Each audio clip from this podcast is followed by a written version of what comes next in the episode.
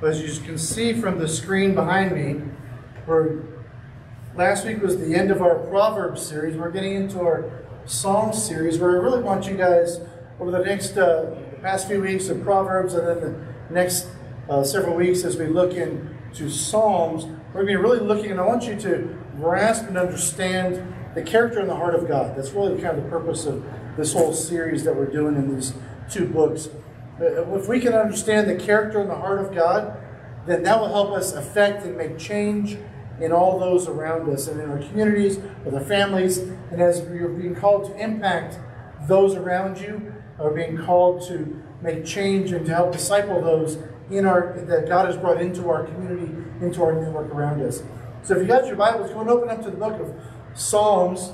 Uh, it should be right in the very middle. In fact, when I was sticking my notes in my Bible this morning, I just kind of opened it up and stuck them in there. And I figured I'll go look later and make sure it's in the right spot. And I looked at it exactly right at Psalms 23. So it's almost exactly middle in your Bible where that is. So it wasn't because I'm such a good guesser and my, my Bible drills and stuff I did years ago. It was totally an accident this morning. But anyhow, Psalm chapter 23 is where we're going to be this morning. For many of us, it was probably one of the very first Psalms that we ever memorized in children's church. Uh, one of the very first passages we ever memorized. I remember, of course, John 3.16 is one that most kids get taught right off the bat uh, when they're in children's church or Sunday school. And then almost the very next passage that we get taught is Psalm 23. And so for many of us, it's a very, very familiar Psalm of David. It's a very, very familiar passage, a song that David wrote. And we can kind of overlook it because it is so familiar. We can tend to overlook it if we're not careful. Right? The old phrase familiar, familiarity breeds contempt. We don't hopefully you don't look at this and have contemptuous attitude, but you can't look at it and go, oh, I know that. I don't need to read it. Or you read through it really fast. I got that down. Yeah, the Lord's my shepherd, I shall not want. Makes me lie down, blah, blah, blah. You go on through it. You got to whip through it as fast as you can. Boom, I got that. To the next one. But when you sit down and you study it, as through the years I have, and you realize that every time I look at it, God brings out something new, brings out something fresh, brings out some new insight that hits me right where I am right then. As as you read the scriptures, you read God's word, you find out it's not just a collection of stories, it's not a novel, it's not to be read like a textbook. It is a book that God has given to us. It's a letter from Him to us, a love letter from God to us, so that we might look at it and study it and know His mind and know His heart and how we might change over the course of our lives. You can't read it one time go, got that, and take the test, get an A. You got to be taking the test every day. Take that test every week. You got to take that test every year as you study it, as you read it, and you read it, and you read it over and over again. So that the God's very words can get sunk into your mind and they can fill you with His words and His grace and His mercy. So look with me in Psalm chapter 23. It should be on the screen behind me if you don't have your Bible with you this morning. Psalm chapter 23. Let's read it together, if you would. Uh, it's, it's all, all one voice. Let's all read it together. Read with me, if you would. The Lord is my shepherd. I shall not want. He makes me lie down in green pastures. He leads me beside still waters. He restores my soul. He leads me in paths of righteousness for his name's sake. Even though I walk through the valley of the shadow of death, I will fear no evil. For you are with me. Your rod and your staff, they comfort me. You prepare a table before me in the presence of my enemies. You anoint my head with oil. My cup overflows. Surely goodness and mercy shall follow me all the days of my life, and I shall dwell in the house of the Lord forever. What an awesome song.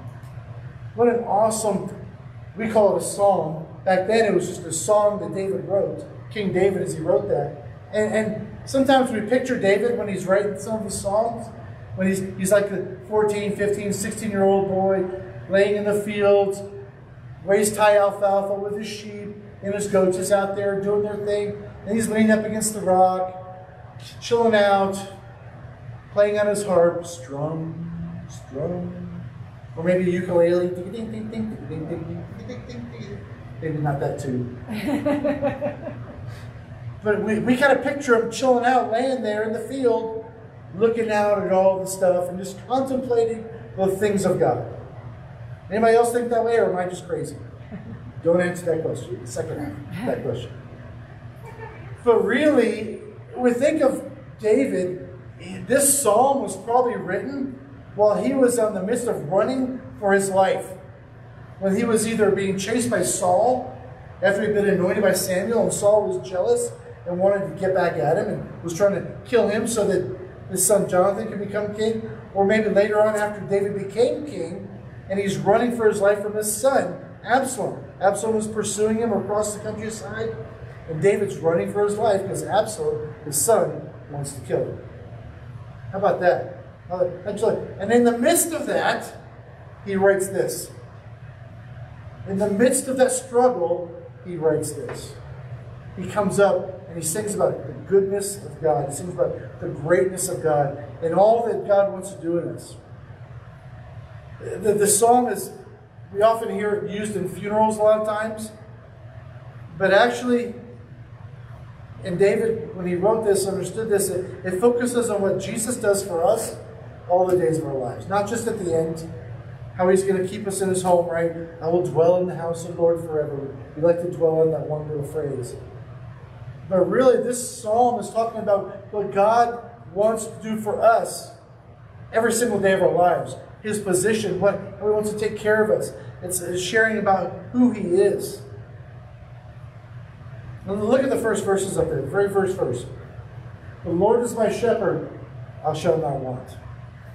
Remember back to your college days, or when you wrote papers in school, middle school, high school, and you had to write a paper. What the very first thing you start out with, you had the introduction. Like even in my notes, I have an introduction, and then I have a conclusion. And in some papers, you had to write an abstract. An abstract kind of sums up the whole paper in one paragraph or two paragraphs or one page, depending on what your professor required. That's what David's doing here in this very first verse. The Lord is my shepherd, I shall not want.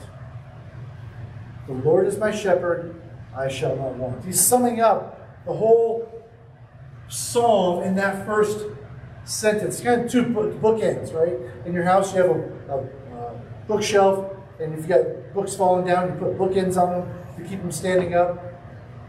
That's what David's done here in the very first verse. It says bookends. Lay out where he's going. He's saying, telling us that God is our good shepherd, and as a result, his sheep won't be in want for anything. God is our good shepherd and we his sheep will not be in want for anything. You know that today is Father's Day, and I, I, I typically I don't preach Mother's Day sermons, Father's Day sermons, Thanksgiving sermons, Halloween sermons. Christmas and Easter are the only two sets of holidays I really limit myself to. But as I was looking at this, I, I, I kind of, this is who God is. God is our Heavenly Father, right? And if God is our Heavenly Father, what is this psalm saying about him.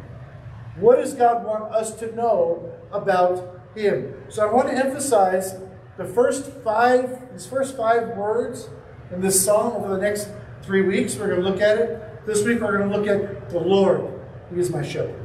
Next week we'll look at the Lord is my shepherd. Kind of internalize that. And then the last week we'll look at the Lord is my shepherd and see what does that mean that God is a shepherd. So that's kind of where we're going over the next few weeks as we look at this psalm. And you're like, really? There's enough material in there for three weeks in a six verse psalm? Oh, yeah. Oh, yeah, there is. There's lots. There's lots of stuff. I know a preacher one time who preached John 3.16 for six months straight. The same verse every Sunday. Until people were sick of it. He's like, well, if you just finally get it, I have to stop preaching that one verse.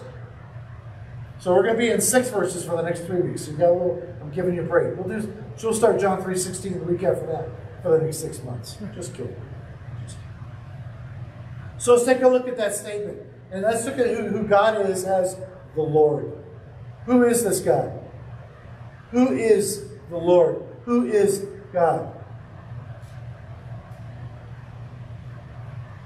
When we think of Him, I think of him as my king, as the King of Kings and Lord of Lords. I remember when I was in in high school, we did some sign language like Destiny does, and we were singing a song, King of Kings and Lord of Lords, and I don't remember if it was this, the, the praise chorus from the 70s or what the song was, but I remember just thinking, we learned the word King of Kings, and we did it twice, and Lord of Lords, and just emphasized his position and his power, who he was, as the Almighty One, the one that we lift up above all else. There is nobody higher. He is the most high God. There is no other there are no other gods, little g gods. Right? We know that anyway. You go to some other foreign countries and some other places where I've been, and they've got the little gods up on the mantelpiece, and they pray to them. Or sometimes you go to some of our Catholic friends' homes, and they got the saints up there on the wall. They, they, the crucifix with Saint Christopher on there or a little pendant, and they they want to remember what that saint does, and so they pray to that saint, which the saint can't hear your squat that you're saying. The saint is with dead, is with is dead. But they pray to them, or they pray to those little gods, and they elevate sometimes those characters above God Himself. And we know that God is the Almighty One. He is the Most High. There is none more, powerful than Him. There's none that even comes close to Him. He is the greatest. He's our great high priest. He's our great high priest preparing us for ministry. He's the great high priest who comes alongside of us and, and intercedes on our behalf so that our sins can be taken care of. He intercedes for us. Look what it says in Hebrews 4. Since then, we have a great high priest who has passed through the heavens, Jesus, the Son of God. Let us hold fast to our confession.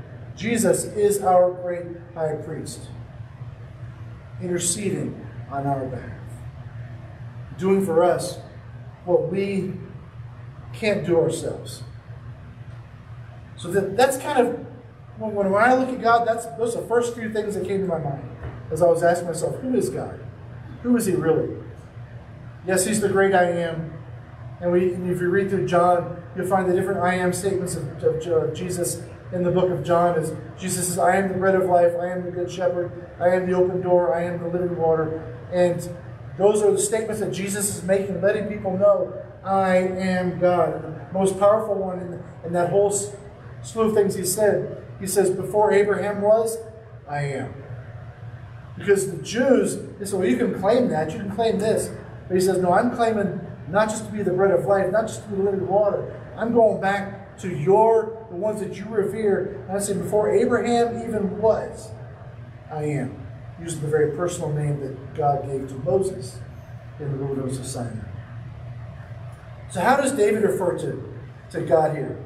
What, what, what what names, what titles does David give to God? Because if we read through these six verses, we see that David uses the various names and titles of God within to call the people's remembrance within the six verses here, within the, the verses of this psalm. He uses the, the phraseology and then the verses here to draw people's mind to who God is and his very character and his personality.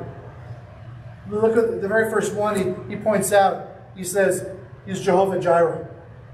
He is Jehovah Jireh, my provider.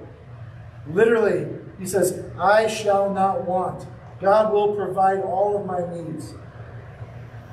God will provide all of my needs. He uses in people's minds and the Jews' minds, if they've been trained up and raised up in uh, the synagogue, their minds would immediately go back to what Moses wrote in Genesis verse chapter 22. The guy says, The Lord will provide. On that mount of the Lord, it shall be provided. And that's the phrase they used in that passage, Jehovah Jireh. There's a great song out right now. I encourage you to go listen to it sometime by the group called Maverick City. They're out of Charlotte, North Carolina, I believe. And they have a great song called Jireh. And I would love to sing it sometime, but man, when you sing it the way they sing it, it goes on and on and on for about nine or ten minutes. And then Sheila would never gets to hear me preach. She's going, sing it now. It's a great song. If you haven't heard it, go catch it on YouTube. you'll catch it on iTunes or wherever you listen to music. The song's Jireh. It really, and it's all about this idea that God is our provider. The Lord is our provider. Whatever you need today, He will provide it for you. He is there to come alongside. The second one David brings to our remembrance here, he talks about leaving beside still waters, is that he's called the Jehovah Shalom. Jehovah Shalom. God is my peace. He is our peace. The still waters that are just kind of chilling out there, you're just kind of relaxing. And you sit beside those still waters and you just have a sense of peace as you relax there. And Gideon, it says there in Judges, Gideon built an altar to the Lord and called it, The Lord is Peace. Jehovah Shalom. To bring to people's remembrance who God is and his very character at his core. Let people know this is who God, the God is that we serve. It's not a God of judgment and fire and brimstone that so much of the world wants us to believe. That he comes down and he's just waiting for us to mess up.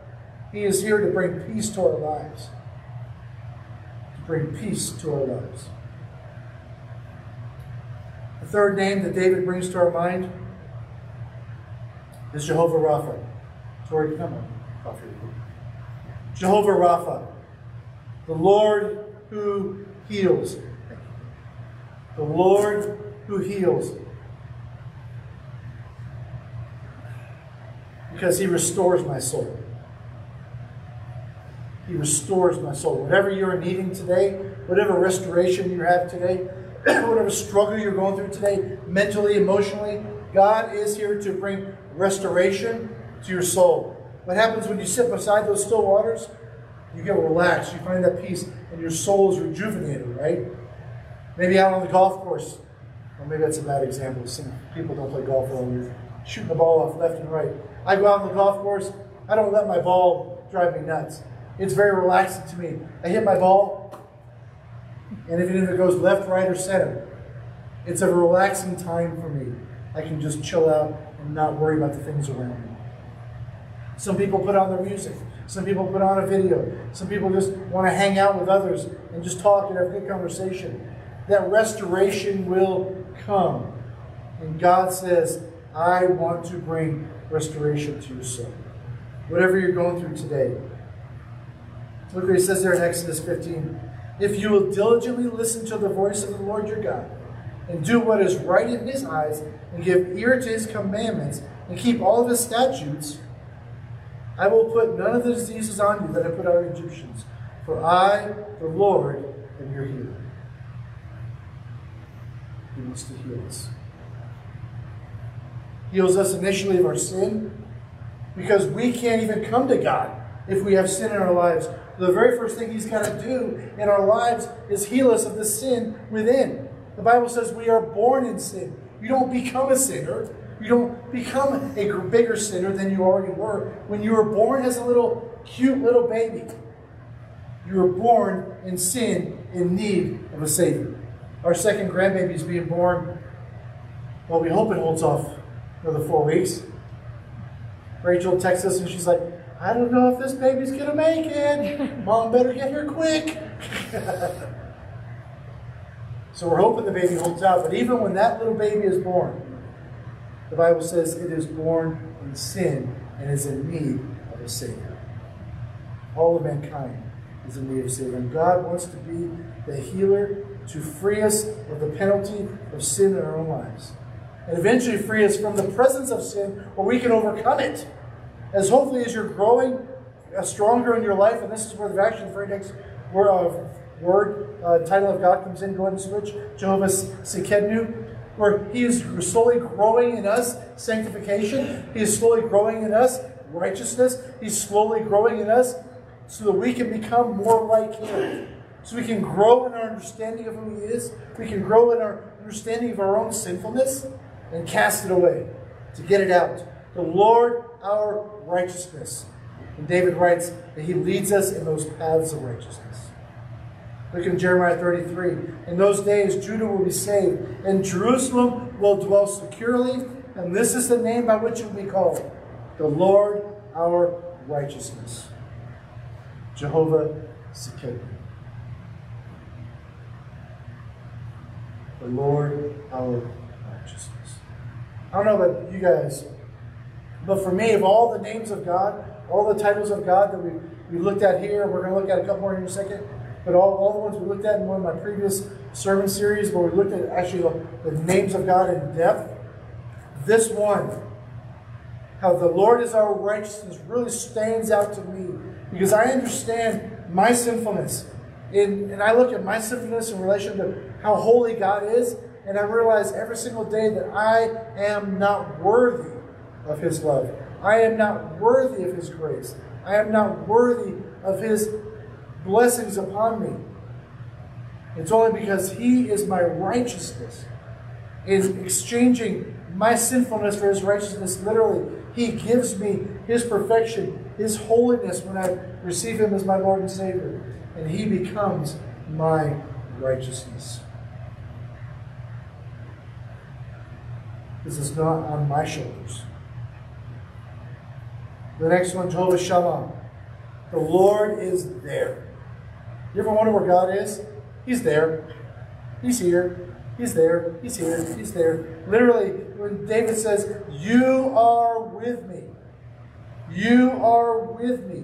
Ezekiel 48 35. The circumference of the city shall be 18,000 cubits. And the name of the city from that time on shall be Jehovah Shammah. The Lord is there. There is no place that we can go to escape God's presence. There is no place we can go to hide from Him. He knows everything we, we do. He sees us and watches us. He sees us when we're out cutting grass. He sees us when we're studying His Word. He sees us when we're hanging out with our friends. He sees us when we're on the golf course. He sees it when you're out hunting. He sees you when you're doing your craft stuff. He sees you when you're at work. He sees you when you're home. He sees you when you're sleeping. He sees you always. He is there. Hope that's a comfort to you and maybe a little scary too. Because there are things I would do and say, I would, actually, there are things I would not do and not say if I could physically see God, Jesus, right there next to me, right? There are things that I withhold myself from saying sometimes because there are younger kids in my house that I don't say certain things. And they're going, ah, you ought to be at my house. My dad just says whatever comes to his mind. There's no filter on that mouth. There are certain things that we withhold from conversation when young ears are in the room. Younger than my kids. Just think, if Jesus was physically there, sitting next to you on the couch or in your car, would you say that to that other driver who cuts you off? Would you think that thought to that, about that other driver who cuts you off? Or would you, how would that change and affect the way you behave, the way you speak, the way you think, and what you're watching or what you're reading? Hopefully, it would change a lot. But what, what we're learning here is David understood, is that Jesus is there. He's sitting right there next to you, right there next to y'all, right there with y'all, right there with y'all, right there over here. He is sitting right next to you now, experiencing worship with us. He's standing right next to me as I'm preaching, right here. God is there. Next, David says, The Lord is our banner, Jehovah Nisi. The Lord is our banner as we sit in the presence of our enemies. In Egypt, and those who are coming on Sunday nights to our Bible study, uh, we'll, we'll, get into this at some point uh, through the midst of our study. But what we learned through this series, this video series that we're going through, is in Egypt, as the, the Egyptians would build these massive temples to their Egyptian gods, they would put these huge flags, these huge banners outside of the temple. So the people from miles away would know how to get and where to go to get to the temple. They would see the, bat, the banners flowing in the wind, and they would be, the wind would catch it, and it would go for there were massive things, huge. So the people could turn and look and see the direction of Ra, the sun god. God is our banner. Imagine a, a pole stuck in your behind your through your shirt, goes down, and you think of a pole is going to make you stand up straight, but that pole goes up, and it goes up, and it goes up, and on the top of that pole is a banner that says, God is here. And that pole goes down to your back. God is our banner, letting everybody know, and this should be should be letting everybody know what you believe, who you believe, and who you worship. We don't have any flags outside our building, and I've, I've been to churches that got the Christian flag out there.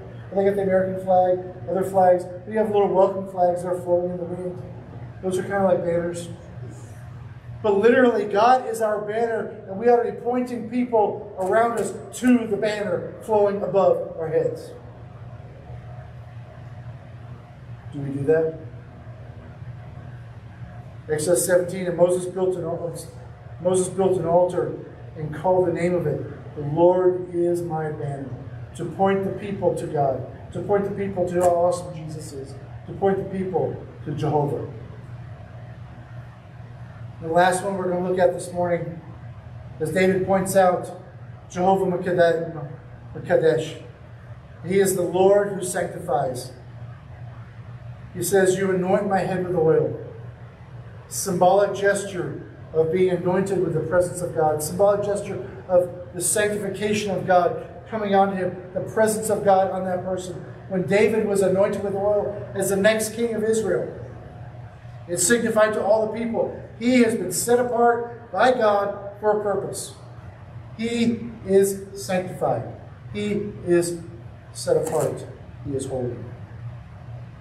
Leviticus verse 20, chapter 20 says, Keep my statutes and do them. I am the Lord who sanctifies you. In other words, we can't do it ourselves. We can't sanctify ourselves. We can't make ourselves good. We can't make ourselves better. No matter how hard we try, we can't do it. God steps into our lives. God steps into our area, into our surrounding area, and He is the one who works in us to make us more like Him. When I realized that, as a younger believer, younger meaning younger than I am now. I don't remember exactly how old I was, but when I realized that I couldn't make myself more holy to God, I couldn't. It just made me frustrated. When I tried to be good, when I tried to be better, when I tried to force myself into this mold, it just frustrated me even more because I could never live up to what I was trying to do. As soon as I gave it over to God and said, God, you're my sanctifier. You are my holiness generator. You are the one who is creating righteousness, and you are the one making me more like you. As soon as I realized that and gave over to Him to do that, man, all this, this peace, this relaxation fell over me, and there was no longer any pressure because God was doing a work in me that I was not even aware of. He's using my family. He's using my church. He's using people around me. He's using circumstances. He's using experiences. And every one of those things he uses in our lives to develop holiness and righteousness in us to make us more like him. And I'm not saying it's easy. I'm not saying it's not frustrating when that happens because I fail so many times, but he continues to show patience to me and to make me more like him. So that's what David, those are the words that David wanted to get out, to bring to the mind of the people around him as they sang this song, as they worshiped together. But Jesus also made a very similar statement, and I mentioned it, I referred to it earlier a little bit, when Jesus said very clearly, I am the good shepherd. Remember, Jesus is God. He's not just a, a separate person all by himself. He didn't become God. Jesus is God in the flesh. Philippians chapter 2 says that Jesus humbled himself and left his throne in glory to become a man like you and I, so he might struggle and suffer like you and I through all the temptations that you and I struggle with, so that we might know that he understands us. Did he have to go through those things? No.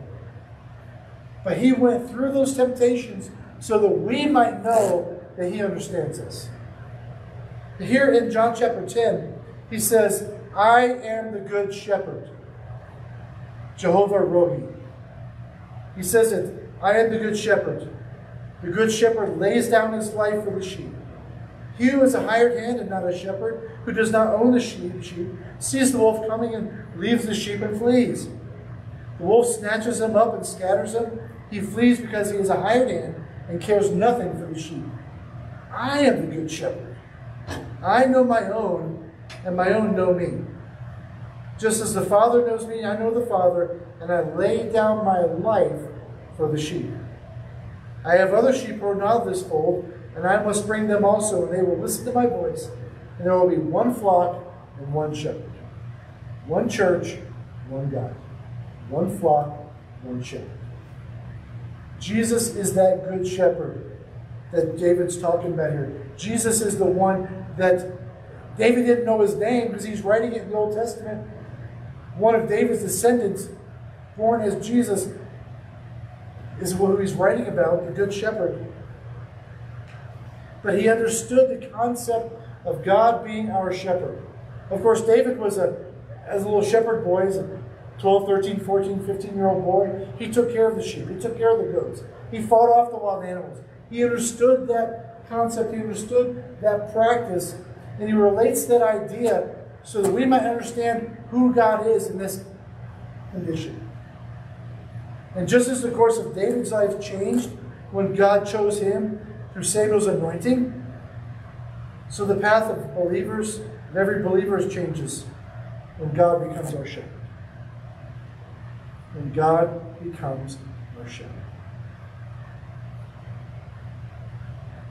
Through our salvation, we find ourselves the great beneficiaries of God's kindness, His care, His sustenance, His provision, His healing.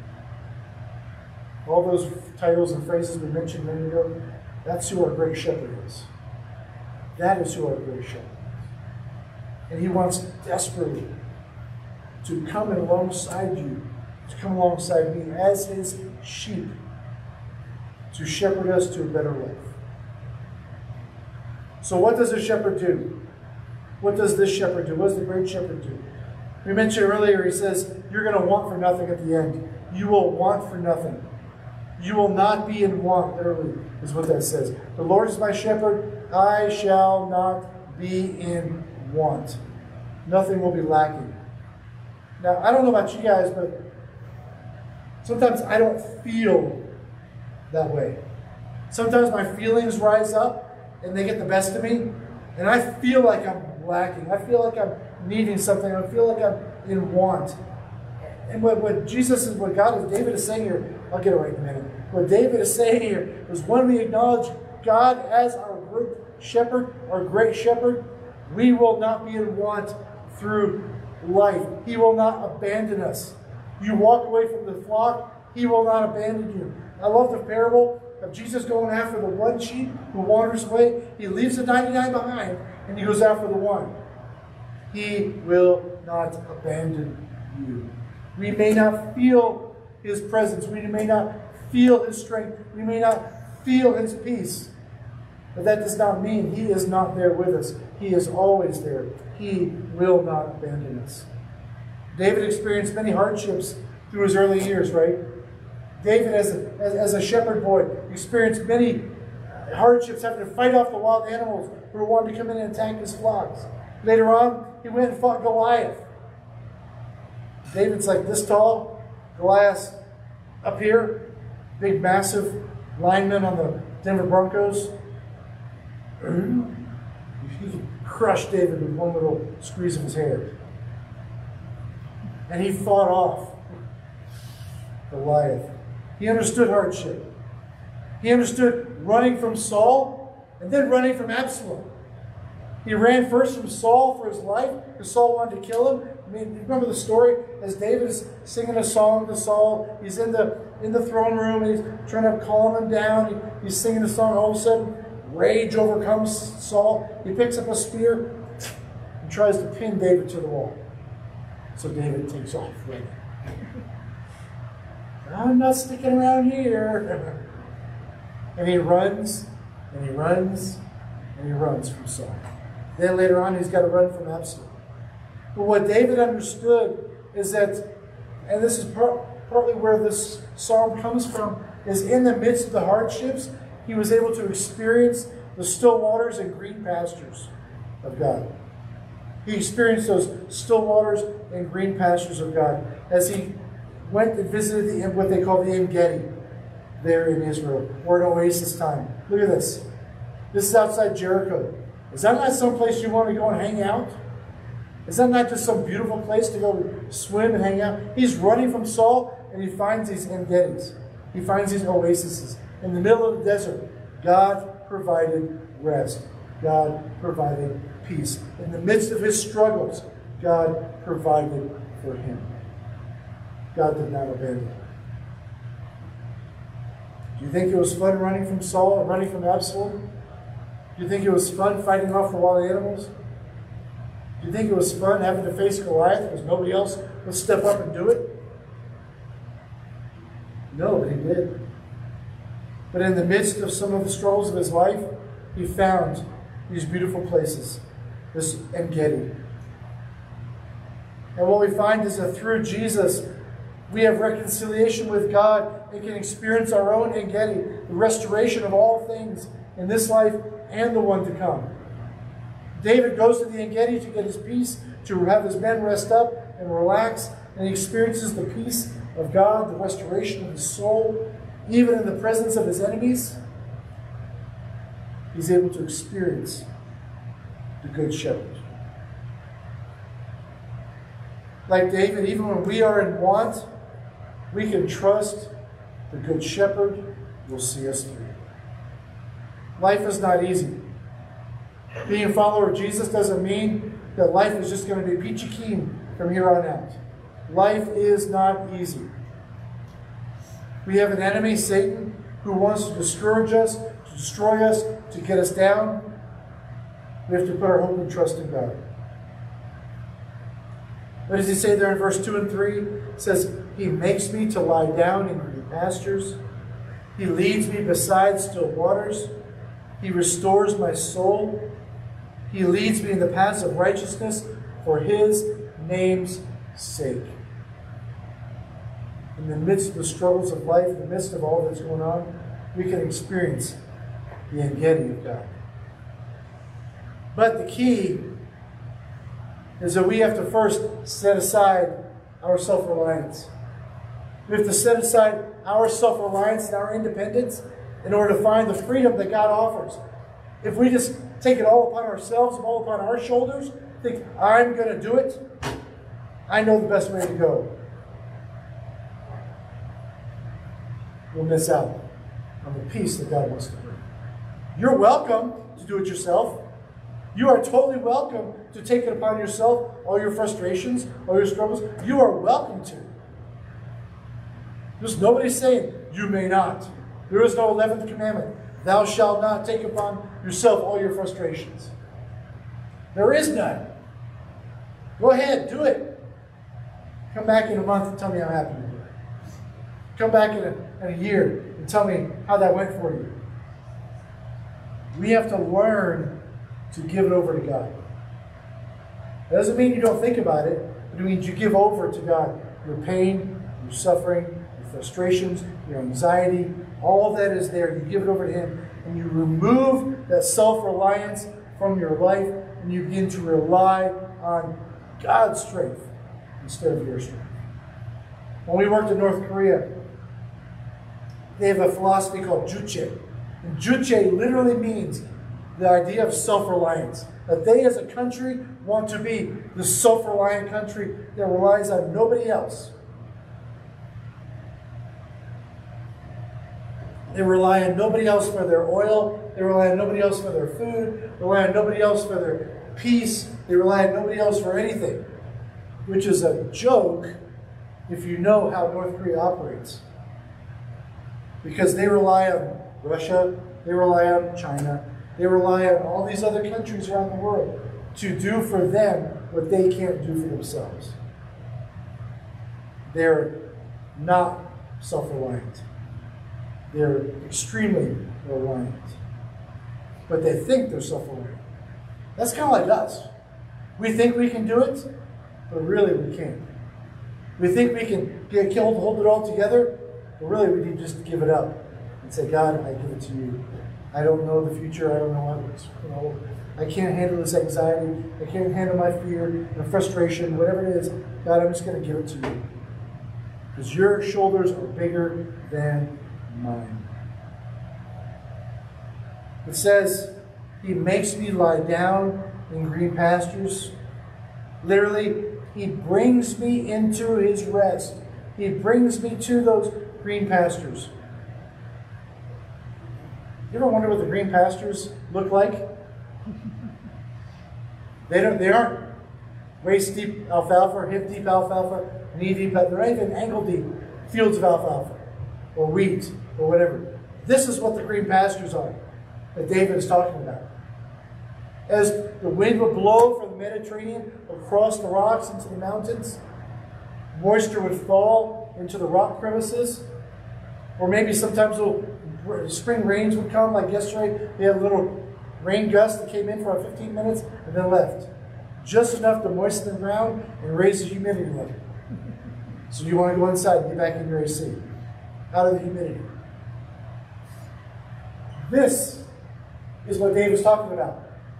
God is leading us to those areas with those little tufts of grass poking out from within the rocks. The sheep and the goats are finding those little tufts of grass, and the shepherd knows where to lead them. The shepherd that leads those flocks knows where the moisture is, knows where the grass is growing, coming up, and he leads his flocks into the hills, into those desert areas to find the little sparse areas of green grass for them to eat. Not fields of wheat, not fields of corn, not fields of alfalfa, but little tiny tufts of grass. Those are the green pastures that David's writing about. When you realize that that's what God is leading us to and through, it brings a whole nother meaning to this, this verse, right? He makes me lie down and rocks among the green pastures to find what I need for today. John 6 35 says, And Jesus said to them, I am the bread of life. Whoever comes to me shall not hunger. Whoever believes in me shall not thirst. He wants to be that one which provides for us every measure that we need. He goes on in verse 2, he says, He leads me beside the still waters. He leads me beside those still waters. So first he brings me to his rest in his green pastures, giving me his daily bread. Then he leads me to the still waters where I can experience the peace and calm that God gives us, that God wants to give us.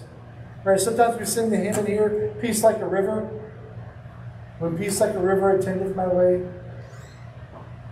That song was written by a man who just lost his family.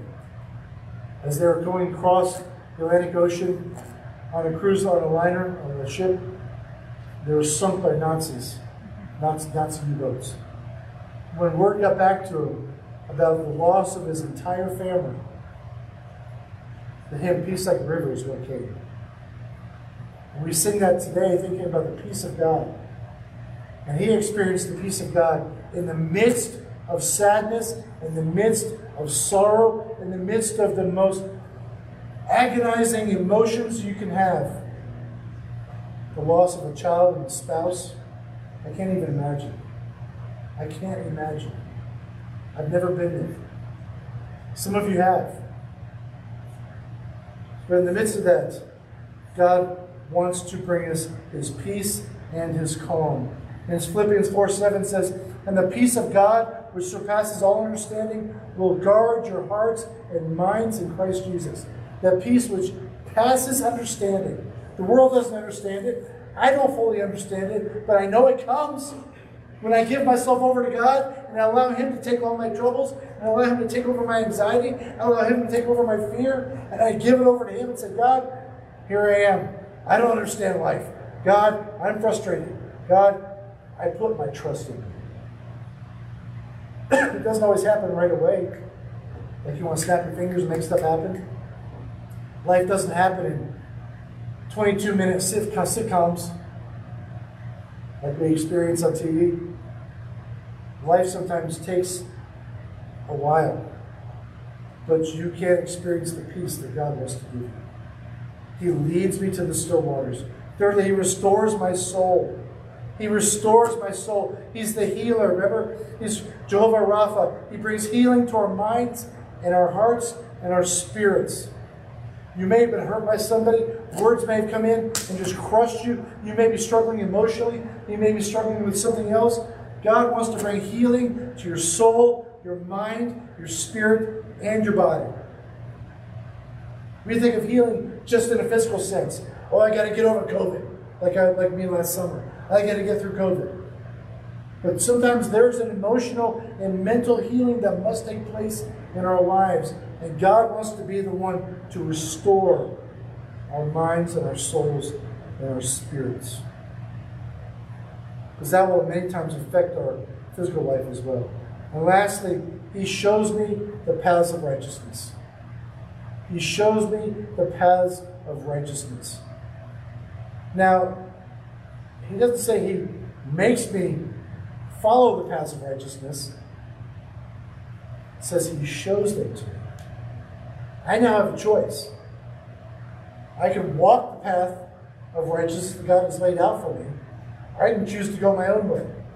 I can choose to walk and follow God's leading, or I can choose to go a totally different path. Think I know better than God. And many times we do that.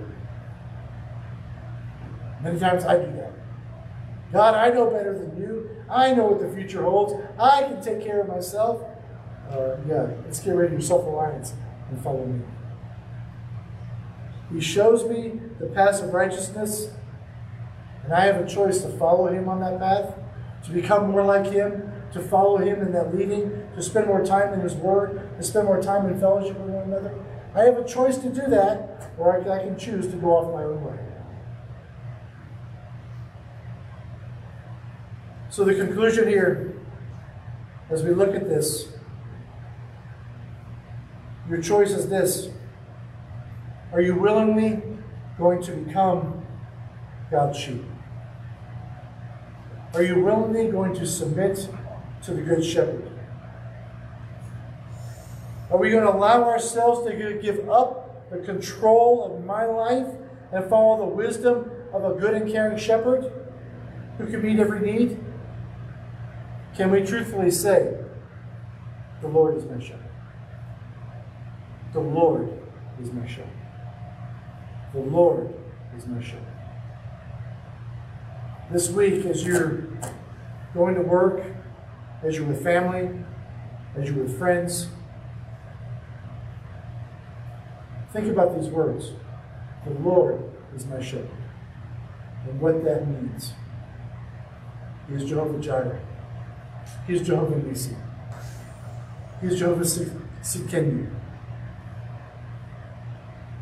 He's Jehovah. Those are my notes. I can't think of it right now. Top of my head. He is God. He is the great I am.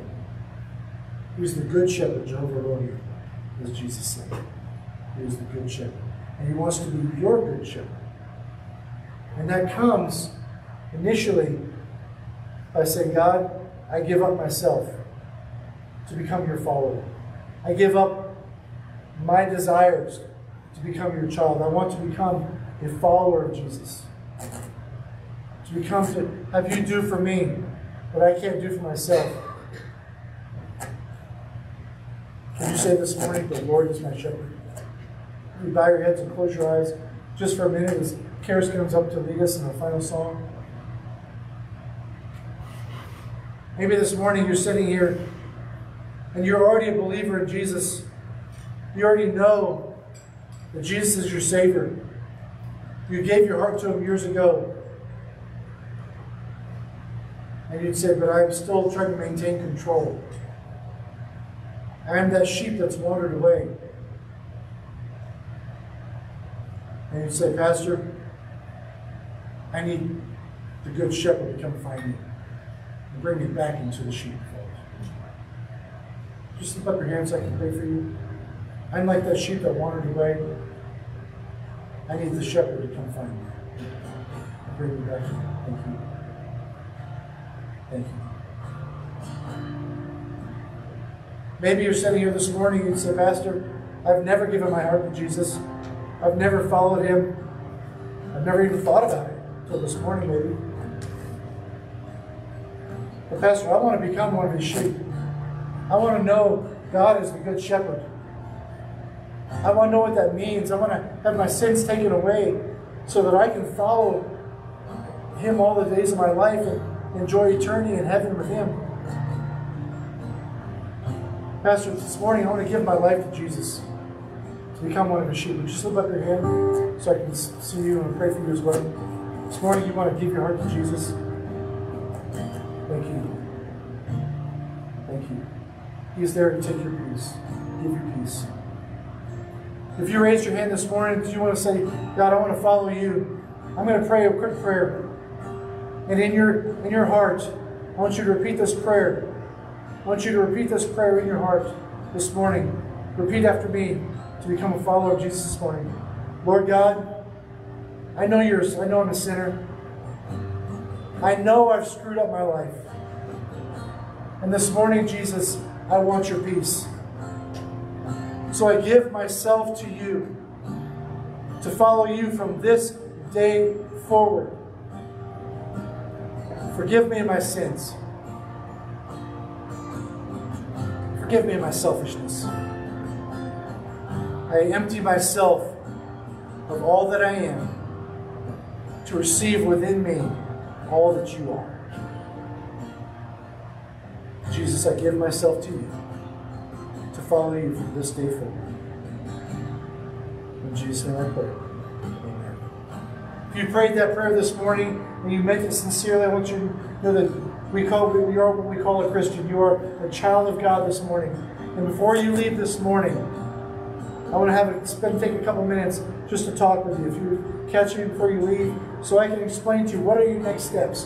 What does that mean now that you are a believer, you're a follower of Jesus? What does that truly mean? Don't leave today before you come and catch me and find me, so we can go over that together. Well, let's stand together and sing this final song this morning as we pray, as we rejoice together in new lives that have been changed, new lives that have become followers of Jesus this morning as we sing together. We're singing Waymaker this morning as it describes just who Jesus is as we sing together.